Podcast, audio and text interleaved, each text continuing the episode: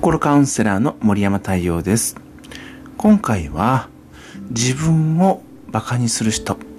自分をけなす人、自分を毛嫌いする人に対しての心の持ち方についてお話をいたします。まあ世の中にはたくさんの方がいらっしゃいますので、自分を好んでくれる方もいらっしゃれば、自分を嫌う人も中にはいるというのはもうこれはもう自然な法則だと私は思います。2対6対2の法則ということを皆さん聞かれたことがあるでしょうか？これはあの有名な松下幸之助さんもおっしゃっていたんですが最初の2というのはこれはどんな時も自分をいつも応援してくれる人自分に好感を持ってくれる人自分と良い関係を築いてくれる人。そういう人が最初の2です。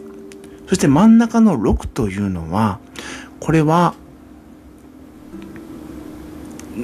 どっちでもない。その時の気持ちによって変わるもんだということを言います。そして最後の2というのは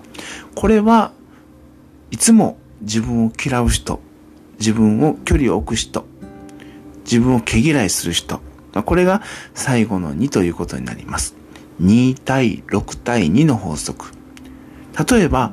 今 SNS というのが大変盛んになっていますけれどもこの SNS を見たらあのよくわかると思います。SNS も例えば Facebook でもつながってる人みんながいつもいいリアクションをしてくれるかといったらそうでもないわけですよね。何人もつながっていてもその時全員ではなくほんの一握りの人がリアクションをしてくれてあとはその時の気分でリアクションをしてくれる。あるいは全くリアクションをしてくれない。ということもやっぱりあると思うんですけどもやっぱり人間関係という意味においてはこの2対6対2というの法則というのは必ず存在するなと私は思っています。で、自分はそしたら2対6対2の中でどこに自分の気持ち、思いというのを込めて進めばよいかというところになると、やはり最初の2だと思います。そして、後の2、自分をいつも嫌う人、自分をいつも毛嫌いする人、自分とは距離を置く人に関しては、これはもう相手が関わらないから自分も距離を置くんだというぐらいの強い気持ち、そしてもっと軽軽く考えて、もっともっと距離を置いていいと思うんですね。うん、自分の方から。うん、わざわざ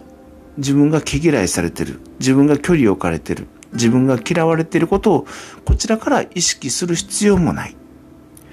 嫌う、嫌わないというのは、これは自分が悪いからというわけではなくって、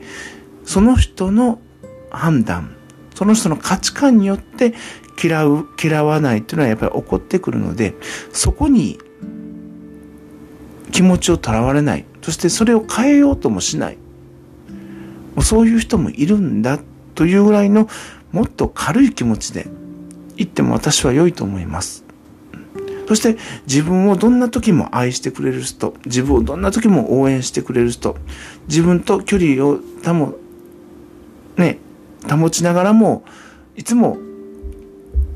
応援してくれる人、そういった人のためにもっともっと自分の貴重な時間を使っても良いのではないかなと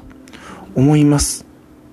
必ず100人いれば100人とも自分を好んでくれる、自分を応援してくれるというのはほぼ不可能です。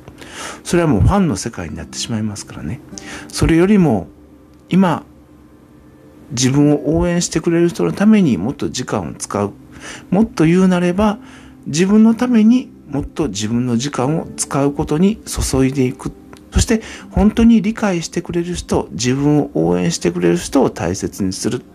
そういう生き方が一番良いのではないかと思います。今日は自分を毛嫌いする人、自分と距離を置く人、自分を嫌う人に対しての心の持ち方についてお話をしました。ではまた。